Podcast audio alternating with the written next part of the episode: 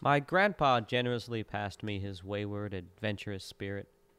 My parents taught me how to never take life too seriously and to do what makes me happy.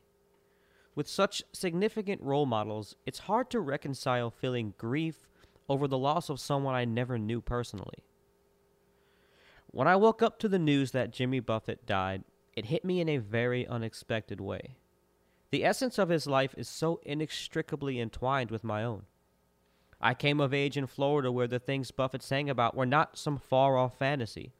Both the virtues and pitfalls of paradise were often and literally in my backyard.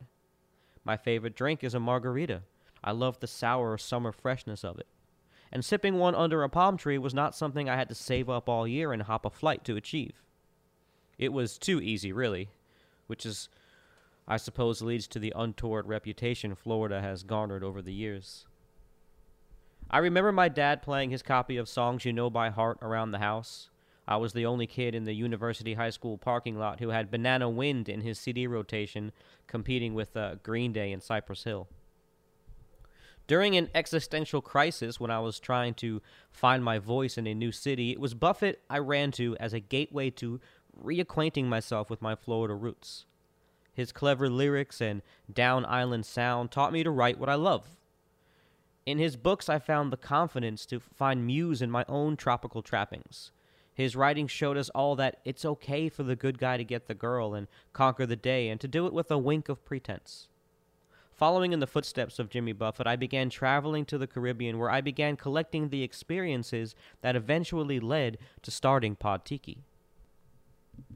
The first time my wife met my parents was because I took her back to Florida for a Jimmy Buffett slash Eagles concert. That was my first time seeing him live as well, an experience that filled a parrot shaped hole in my soul I didn't even know was there.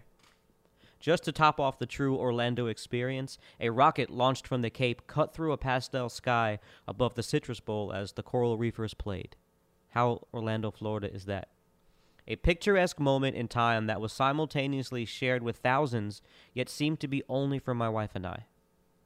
The next year, a friend and fellow parrothead bought my wife and I tickets to Buffett in Nashville. I was hesitant to go at first because I didn't want to taint the memory of that first experience.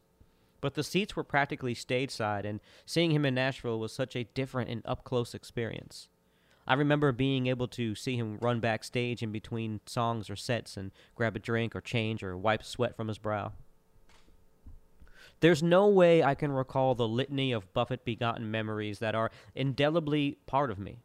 Trips to Margaritaville, Orlando with my folks or buddies, sharing a plate of nachos while the Margarita volcano erupted, sipping beers by the hemisphere dancer resting in the lake, visiting Margaritavilles in Jamaica with my best friend, Mexico with my wife, all over Florida, including Destin and Key West, the OG, Tennessee up in Pigeon Forge with my friends, and even throwing some dice and having a meal at a bachelor party in the Las Vegas Margaritaville location.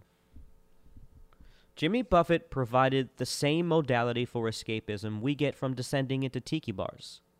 Where exotica dwells in the realm of fantasy, the Caribbean of Buffett's world presents itself as attainable, which is why I believe so many escapism junkies found it attractive, and still do. That lifestyle is part of who I am. Not just the bars and beaches, but a mentality that affects how I move through life.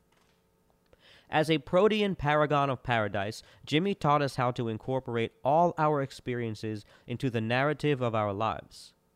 If there's too many influences to describe who and what makes you, then you're doing it right. The morning I got the news about Jimmy Buffett's death, the world was normal. The dog went outside, my wife groaned into her pillow as the coffee grinder whirred, and people perambulated about town like nothing had changed. Perhaps because, in a way, it didn't.